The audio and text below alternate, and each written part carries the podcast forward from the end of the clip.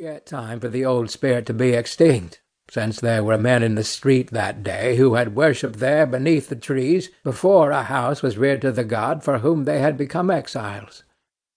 Old soldiers of the Parliament were here too, smiling grimly at the thought that their aged arms might strike another blow against the house of Stuart.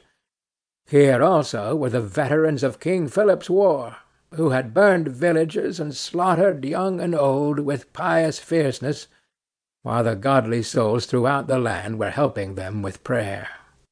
Several ministers were scattered among the crowd, which, unlike all other mobs, regarded them with such reverence as if there were sanctity in their very garments. These holy men exerted their influence to quiet the people, but not to disperse them. Meantime, the purpose of the governor in disturbing the peace of the town at a period when the slightest commotion might throw the country into a ferment was almost the universal subject of inquiry, and variously explained. Satan will strike his master stroke presently, cried some, because he knoweth that his time is short. All our godly pastors are to be dragged to prison. We shall see them at a Smithfield fire in King Street.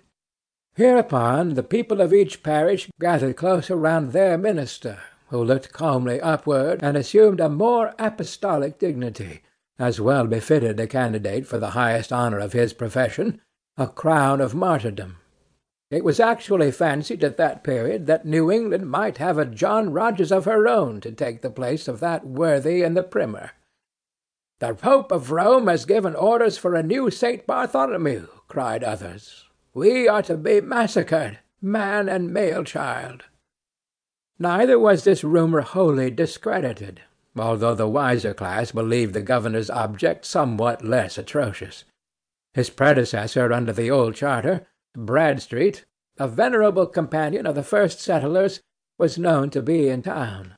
There were grounds for conjecturing that Sir Edmund Andros intended at once to strike terror by a parade of military force, and to confound the opposite faction by possessing himself of their chief. "Stand firm for the old charter governor!" shouted the crowd, seizing upon the idea. "The good old Governor Bradstreet!" While this cry was at the loudest, the people were surprised by the well known figure of Governor Bradstreet himself, a patriarch of nearly ninety who appeared on the elevated steps of a door, and with characteristic mildness besought them to submit to the constituted authorities. "My children," concluded this venerable person, "do nothing rashly. Cry out aloud, but pray for the welfare of New England, and expect patiently what the Lord will do in this matter."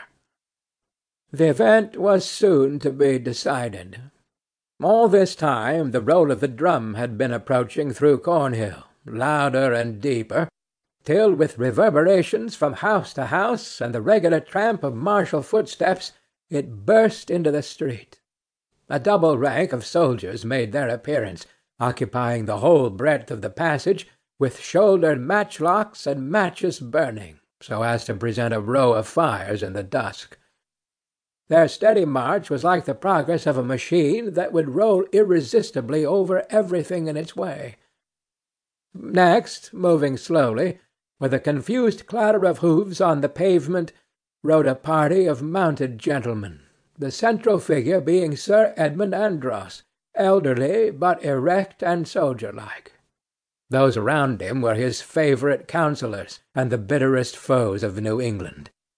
At his right hand rode Edward Randolph, our arch enemy, that blasted wretch, as Cotton Mather calls him, who achieved the downfall of our ancient government, and was followed with a sensible curse through life, and to his grave.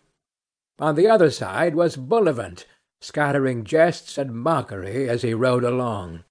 Dudley came behind with a downcast look, dreading, as well he might, to meet the indignant gaze of the people, who beheld him, their only countryman by birth, among the oppressors of his native land. The captain of a frigate in the harbour, and two or three civil officers under the crown were also there. But the figure which most attracted the public eye